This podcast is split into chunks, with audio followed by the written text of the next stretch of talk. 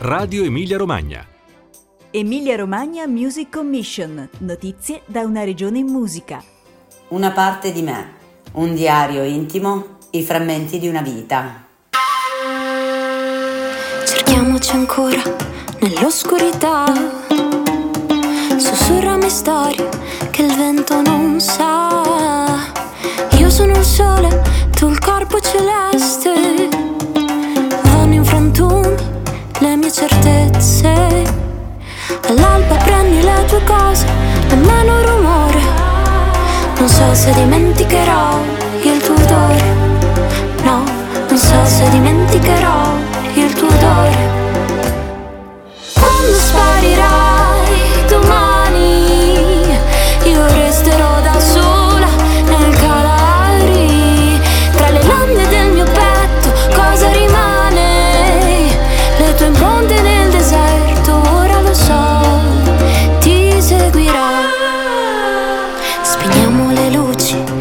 Questa città.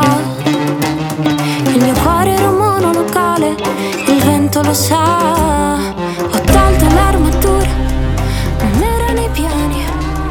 Non so se dimenticherò le tue mani. No, non so se dimenticherò. Dal 7 dicembre è fuori una parte di me. Primo album della cantautrice e polistrumentista Alice Cucaro. Delicata e sensibile, grintosa e determinata, Alice sa essere farfalla e lupo insieme. L'album, pubblicato da Trasporti Eccezionali, contiene 11 tracce che raccontano il vissuto di Alice, come pagine tratte dal suo intimo diario. Ogni brano racchiude un frammento di vita di una ragazza di 28 anni, fragilità reali raccontate attraverso immagini, metafore ed ambientazioni dall'immaginario romanzesco che si appoggiano a melodie sia dolci che grintose, sonorità e arrangiamenti dal carattere pop, elettronico e cantautorale. Una produzione artistica a cui ha contribuito la mente poliedrica e creativa del producer Enrico Dolcetto. Nell'intervista Alice ci racconta il suo percorso artistico, le sue esperienze di vita, le sue delusioni e i suoi sogni. Con Alice scopriremo che una parte di me è un album delicato come una carezza, ma che sa anche graffiare. Buon pomeriggio da Radio Emilia Romagna, io sono Laura e oggi in collegamento con me da Bologna c'è Alice Cucaro. Ciao Alice e grazie per Ciao, aver accettato il mio invito. Grazie. Grazie. Alice, una parte di me è fuori da pochissimi giorni. Il tuo primo album realizzato anche grazie a- al supporto di Trasporti Eccezionali.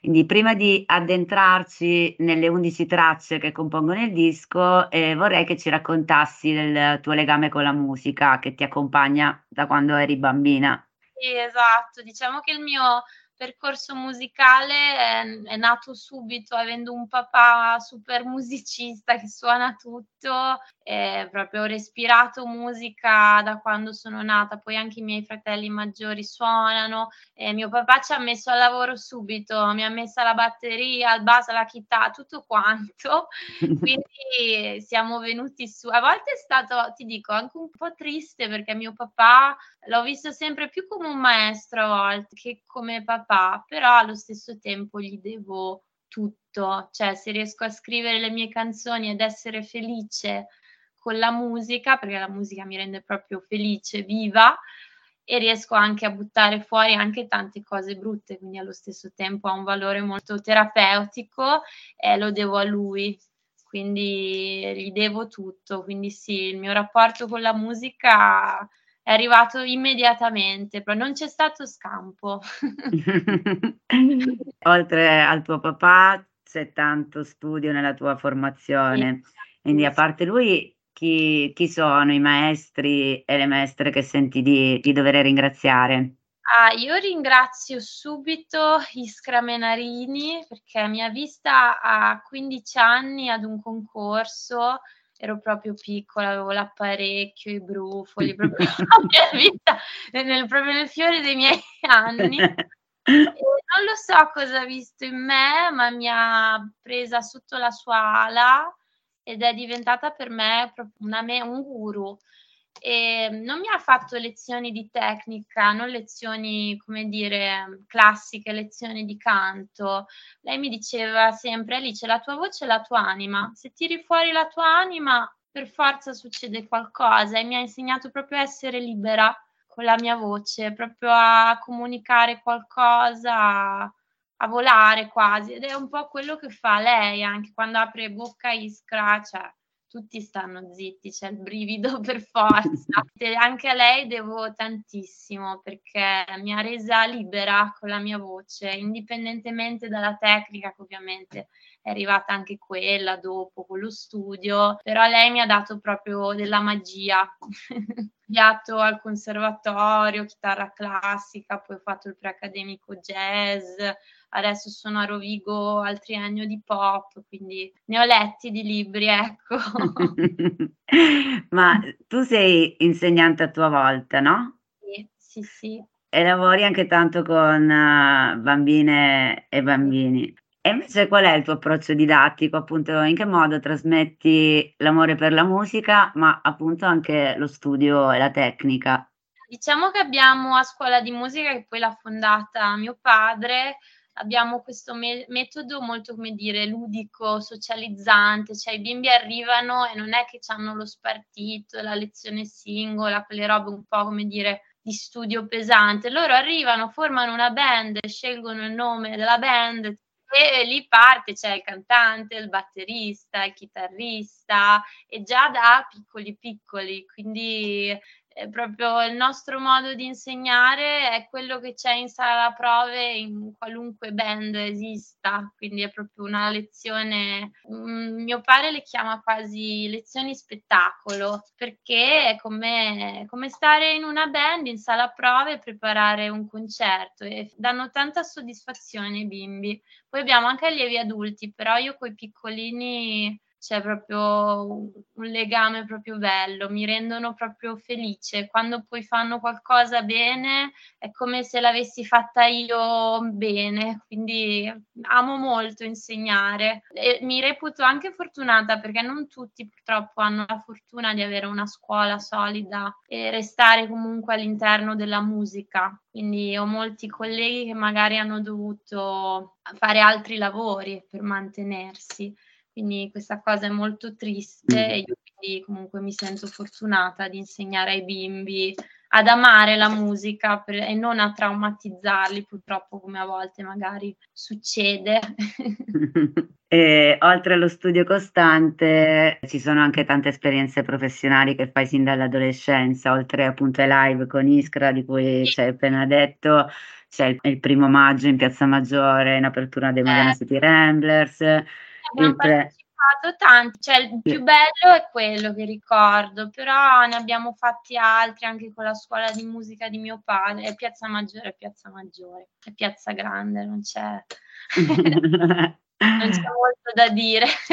Però poi anche il premio miglior musica al BMA, il premio Radio Bruno, la vittoria Sanremo Rock nella categoria trend, il concorso Fratello Resiste. Insomma, mm. sono tanti piccoli traguardi, anche non tanto piccoli. E, e, che cosa hanno significato nella tua carriera di artista? Ah, c'è, c'è mio padre che ha fatto tipo un santuario a scuola di musica con tutti i miei, fa anche un po', come dire, angoscia, sono le coppe, però sono, cioè, le vedo tutte come delle avventure, proprio come in un libro di avventure e mi ricordo tutto. Poi c'è da dire anche che durante Sanremo Rock stavo attraversando un periodo orribile per la salute, ero sempre avanti e indietro tra gli ospedali e quella vittoria secondo me c'era tipo un angelo custode dietro di me perché non stavo in piedi pesavo 38 kg e non so come ho vinto comunque. Quindi quella è stata proprio una vittoria che va oltre la musica proprio stata una vittoria di vita. E quindi ogni vittoria c'era qualcuno dietro, qualcuno, insomma, qualcuno a cui dedicare la vittoria, persone che ho conosciuto, che ancora sento, quindi indipendentemente dal premio sono avventure che mi porto dentro. Oltre alla tua splendida voce, per le tue creazioni hai a disposizione pianoforte, chitarra, batteria, insomma tutti gli strumenti che che suoni. Ma quando lavori alla scrittura di un nuovo brano, dove preferiscono appoggiarsi le tue dita?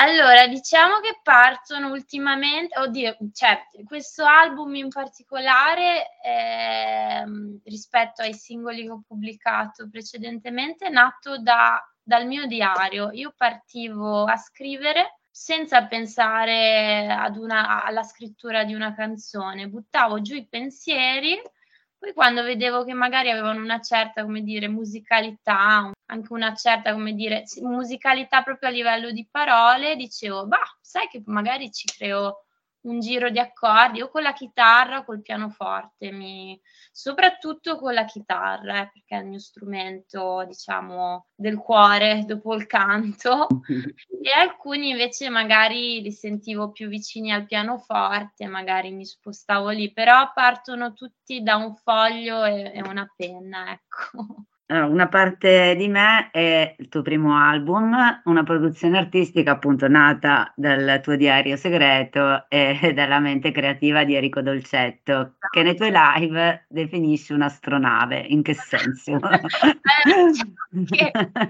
anzi dolce, come lo chiamiamo tutti, o sweetie. È, è tutto Enrico, astronauta, amico, fratello, badante a volte, perché sono molto maldestra come persona e lui mi salva sempre da questo mio lato maldestro. E poi c'ha una mente sia matematica ma anche creativa, cioè per me è un genio del male praticamente. Quindi non ho altro modo, cioè, per descriverlo meglio se non come astronave, perché lui prende, diciamo, il mio provino dei miei brani e lo porta, cioè, dove vuole, dove vogliamo, riesce a portarlo veramente ovunque con l'arrangiamento. E poi anche lui, cioè, ha dietro di sé uno studio uh, incredibile, cioè, credo sia una delle per dei musicisti che conosco che, che, abbia studiato di più in tutta la sua vita, c'è anche una laurea in biologia e ancora non capisco co- qua, come ha fatto a prenderla, in quale tempo, che tempo ha trovato, comunque sì. È un astronauta, ma è soprattutto un grande amico, Dolce. L'album è stato reso possibile anche grazie alla residenza artistica che hai svolto nell'ambito del progetto Trasporti Eccezionali. Cosa ci racconti di quell'esperienza?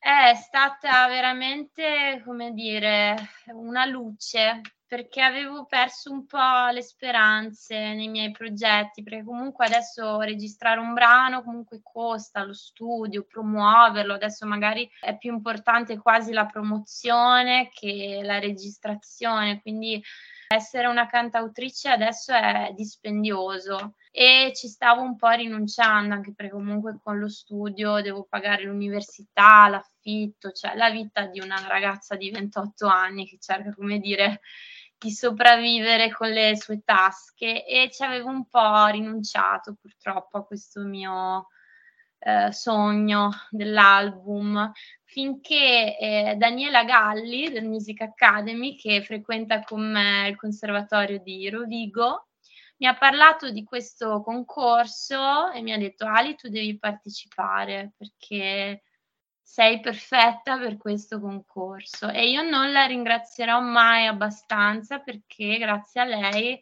e grazie soprattutto a questo concorso che non ce n'è, cioè ne ho fatti veramente tanti e così con questa opportunità non, non ce n'è, neanche Sanremo Rock, cioè purtroppo non mi ha dato il modo di andare avanti. E invece trasporti eccezionali sì, quindi per me veramente è stato ricominciare a sognare.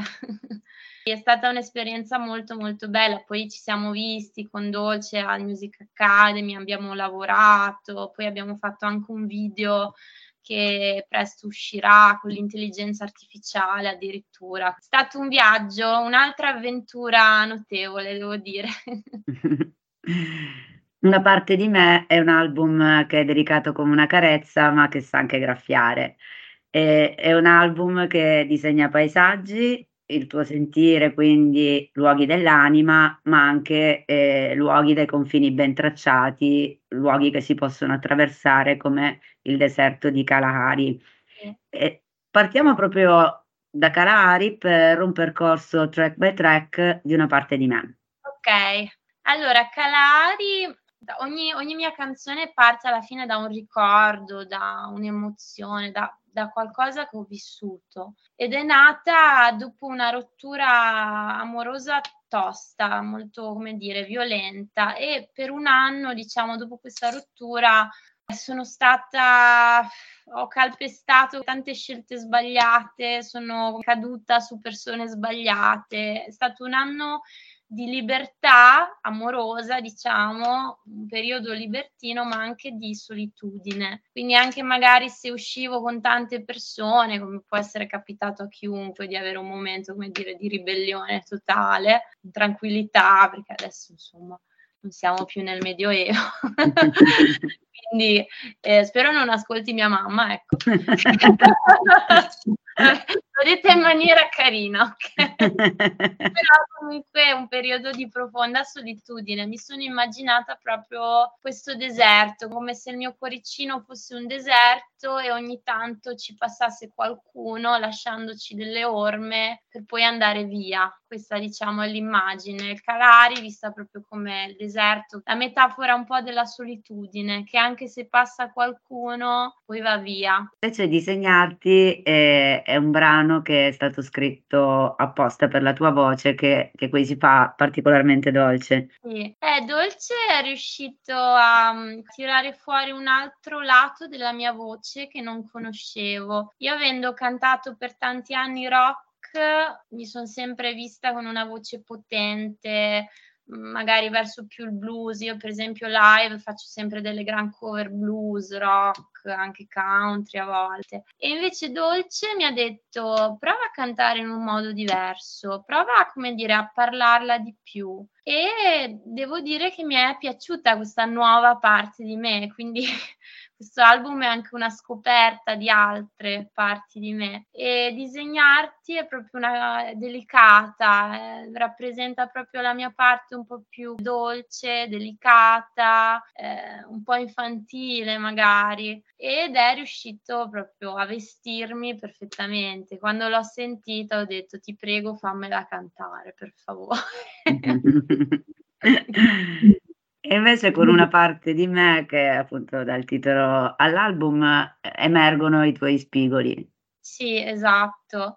È nata proprio nel periodo, diciamo, più brutto della mia vita fino ad oggi, proprio lo dico, ho passato un periodo a dire no, ma non voglio dire i miei problemi, quello che ho attraversato, però secondo me parlare delle cose che ci ci riguardano vanno anche un po' a togliere dei tabù. E ho deciso anche con, diciamo, abbiamo fatto un, un live sull'album e ho parlato proprio esplicitamente di cosa da cosa è nata una parte di me. Praticamente oh, mi hanno diagnosticato la fibromialgia, che è una malattia che purtroppo ce ne hanno in tante donne, soprattutto donne, ed è chiamata la malattia degli invisibili. E per tanti anni ho preso farmaci avanti e indietro dall'ospedale, ho sofferto anche di dipendenza da farmaci, è stato un incubo. Io ho perso cinque anni della mia vita, della mia, dei miei vent'anni, ed è la parte di me che odio di più. Oggi ci convivo vivo, oggi ci ho fatto pace, un modo per dire alle altre persone che ne soffrono o che soffrono anche di qualunque altra cosa, può essere depressione, qualsiasi altra parte brutta di noi che purtroppo arrivano purtroppo la vita è così, però ci si fa pace, quindi ho fatto pace con una parte di me anche proprio scrivendo, scrivendo proprio questa cosa. E trovare anche quelle persone che nonostante magari le giornate buie, perché purtroppo di giornate buie ne abbiamo tutti, ti vogliono bene lo stesso. Ho una giornata del cavolo, passo la giornata a lamentarmi dei dolori, però la persona che ho al mio fianco mi dice tranquilla, passerà non che mi dice eh, che palle, basta, cioè, non, non, è così grave. E una parte di me è questo, accettare i lati spigolosi, ma anche trovare quel qualcuno che resta nonostante i tuoi spigoli, nonostante una malattia, nonostante qualunque cosa, ecco, perché alla fine siamo umani, di difetti ne abbiamo una valanga. Poi invece arriva Caronte che è un'allucinazione. Allora, allora, fa ridere perché ai miei live dico sempre che Caronte sì, sembra che parli di una storia d'amore non corrisposta, in realtà la sottoscritta eh, che non ha ferie quell'estate per colpa della partita IVA. Le giornate al parchetto di Ozzano a Bologna a guardarsi un po' intorno in un parco che sembra arido come la savana, fiuti asciugano e mi ha fatto ridere perché è nata proprio quell'estate lì tremenda di, di povertà. Una donna che mi chiama e mi dice ma sai che eh, il ciclone africano di quest'anno, adesso non ricordo di preciso, si chiama Caronte. E ho detto ma sai nonna che non è male come titolo di una canzone. allora lì è partito tutto il viaggio di Caronte, che non è Caronte il traghettatore delle anime, ma è l'anticiclone, adesso non mi ricordo il termine africano di quell'estate. Sì, mi sa che l'ho incontrato anch'io qua a Bologna. Ah, esatto. E invece Sole Insieme è dedicata alle amiche, alle sorelle che ti scegli. Esatto, sì, Sole Insieme è il brano che mi fa sempre più commuovere perché proprio quando l'ascolto rivedo tutte le mie amiche. E non è un brano in realtà che è nato dal voler bene, cioè dalle amiche che restano, ma è nato purtroppo da un, un'amica che ho perso, cioè purtroppo ci siamo separate per un litigio, purtroppo capita e ho saputo tramite vie traverse che si sarebbe sposata. E per me è stato un colpo al cuore, non, non poterci essere lì vicino a lei. Ed era nata molto triste questa canzone perché infatti la parte in cui dico mi sceglierai il vestito per il matrimonio cioè che la parte diciamo dedicata al matrimonio era partita proprio da questo mio dolore. Non esserci con lei a sceglierle il vestito. Chissà se ascolterà il brano e se ne renderà conto. Però con Enrico ci siamo detti ma perché scrivere una canzone per qualcuno che ti ha un po' come dire abbandonata e non per qualcuno che resta. Quindi ha preso tutta un'altra piega e questo brano è dedicato alle amiche che restano nonostante tutto. In lupi, quanto ti senti lupo e quanto ti senti farfalla? Eh, tutte e due devo dire. A volte sono proprio un lupo insopportabile, proprio senza il branco, proprio un lupo solitario e a volte invece sono la lice un po' maldestra, farfallina, proprio. Infatti le mie amiche mi vedono un po' come la fatina di turno. Però questo brano diciamo che parla più della mia parte lupo, diciamo, perché infatti chiama Lupi, proprio perché incontrando la persona con cui sto adesso l'ho un po' messa da parte, questa mia parte un po' più aggressiva, un po' arrabbiata. Cioè il lupo è proprio la mia parte arrabbiata, magari la mia parte bambina che non ha saputo reagire magari a alcune ingiustizie e il mio compagno di adesso è riuscito a, a non farmi più tirare fuori, a non farmi ringhiare, ecco, a farmi capire che insomma non c'è bisogno sempre di proteggersi con, con le unghie.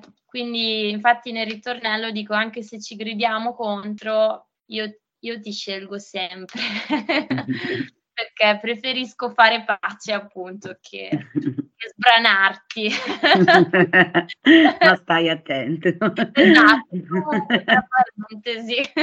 E, e invece dentro Mi cucio le ali c'è la tua consapevolezza di saper volare. Sì, sia consapevolezza di saper volare, ma anche consapevolezza che purtroppo nella vita spesso non puoi farlo. Quindi magari cresci leggendo le favole, eh, che ne so, disegnando, proprio sognando di essere proprio una farfalla, una libellula. Io mi ricordo che da piccola mi disegnavo sempre libellula, quindi mi cucivo proprio le ali. E poi cresci e dici, cavolo, ma tutti i sogni che avevo sono riuscita a realizzarli. Mm, insomma, Quindi è forse la canzone un po' più problematica, in cui dentro ci sono più nodi, perché è proprio la consapevolezza di crescere e dici, ma queste ali che mi sono cucita da piccola mi servono? Quindi è una domanda che mi, che mi pongo tuttora, ecco. E se è una ninna nanna, per chi è? È per la mia nipotina Matilde, che adesso ha una sorellina, Teresa, adesso gliela canto anche a lei e sono, cioè non pensavo che si potesse voler così bene a qualcuno finché non è nata Matilde e io sono pazza di tutte e due e infatti è nata proprio da una serata passata con lei a guardare X Factor. ci siamo addormentate perché forse non ci piaceva, non so. Annoiavamo e il giorno dopo mi sono detta ma sai che c'è? Se c'è una personcina a cui devo scrivere una canzone è proprio lei. Quindi è, mio, è, la mia creaturina e se dedicata poi a lei. Infatti quando l'ascolto mi fa molto commuovere. Astronavi è un brano che, che parla di depressione, ti nascondi eh, ancora sotto le coperte. Eh, esatto, Astronavi proprio c'è tutta la schifezza, proprio Astronavi è proprio il tributo del, dell'angoscia, infatti anche quel brano è nato in quel periodo terrificante. Una parte di miei astronavi sono i brani diciamo più vecchi e sono nati in quel periodo allucinante veramente, che non auguro a nessuno e forse solo chi ci è passato sa veramente cosa, cosa si prova. E ho provato un po' come dire a scriverlo per far capire anche a chi mi stava vicino attraverso una canzone a dirgli oh io mi sento così. Perché magari parlandoci molte cose non si percepiscono. E ho buttato fuori, ho buttato fuori tanto e c'è rabbia anche. Infatti abbiamo scelto un arrangiamento momento un po' più cattivo. E adesso però la riascolto e penso che comunque è un periodo della mia vita che mi è servito e mi ha fortificata. Quindi questo brano sì è un messaggio pesante, però è anche un messaggio per dire si può uscire, si può prendere un'astronave e andare altrove, ecco. E in troppo tardi il, il paesaggio che dipingi è invernale e nevoso. Eh, io parto sempre da un'immagine. Allora anche anche lì avevo guardato Anastasia, ok?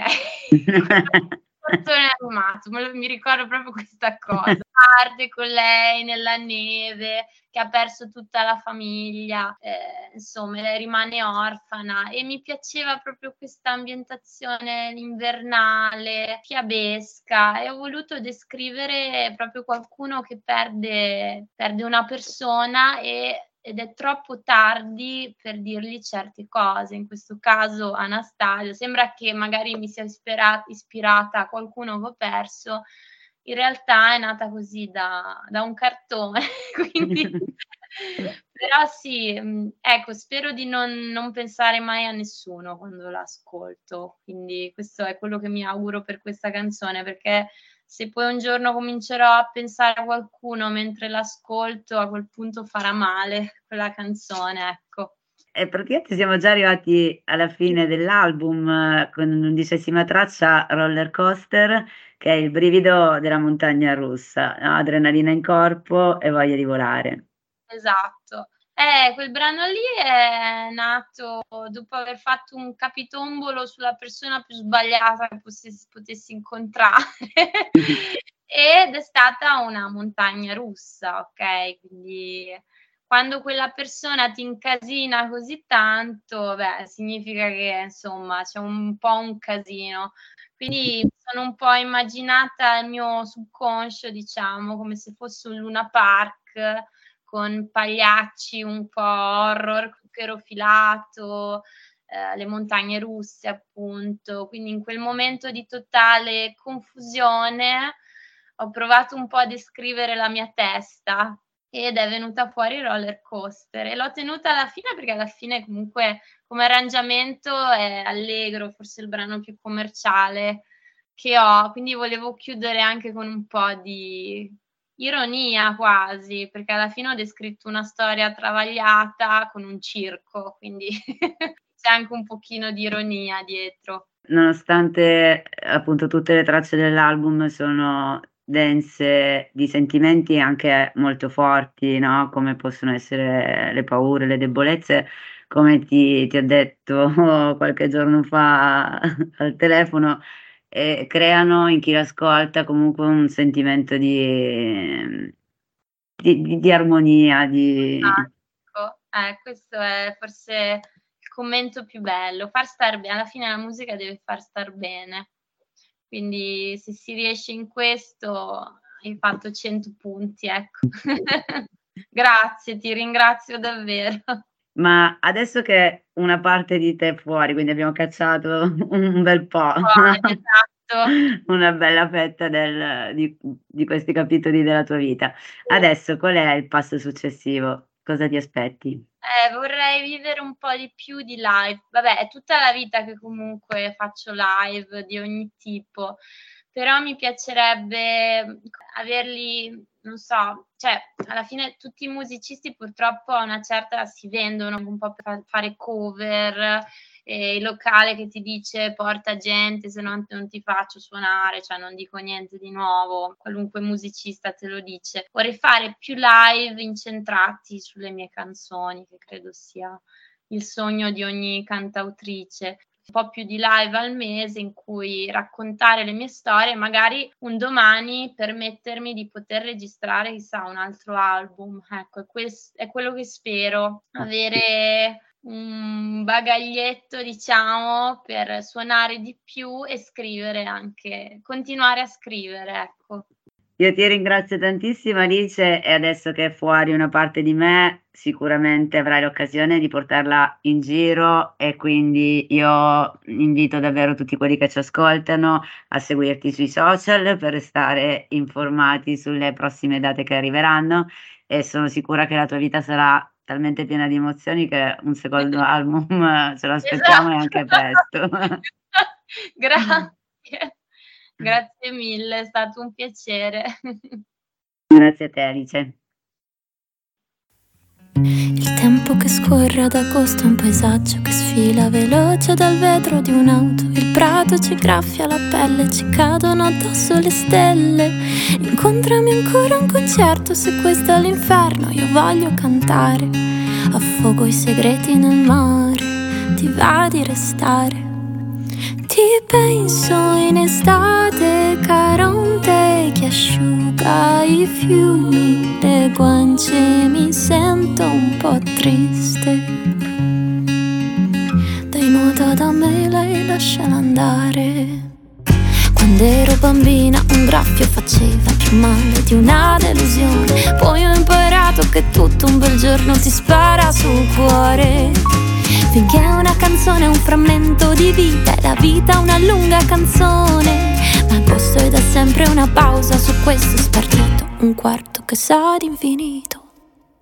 Ti penso in estate,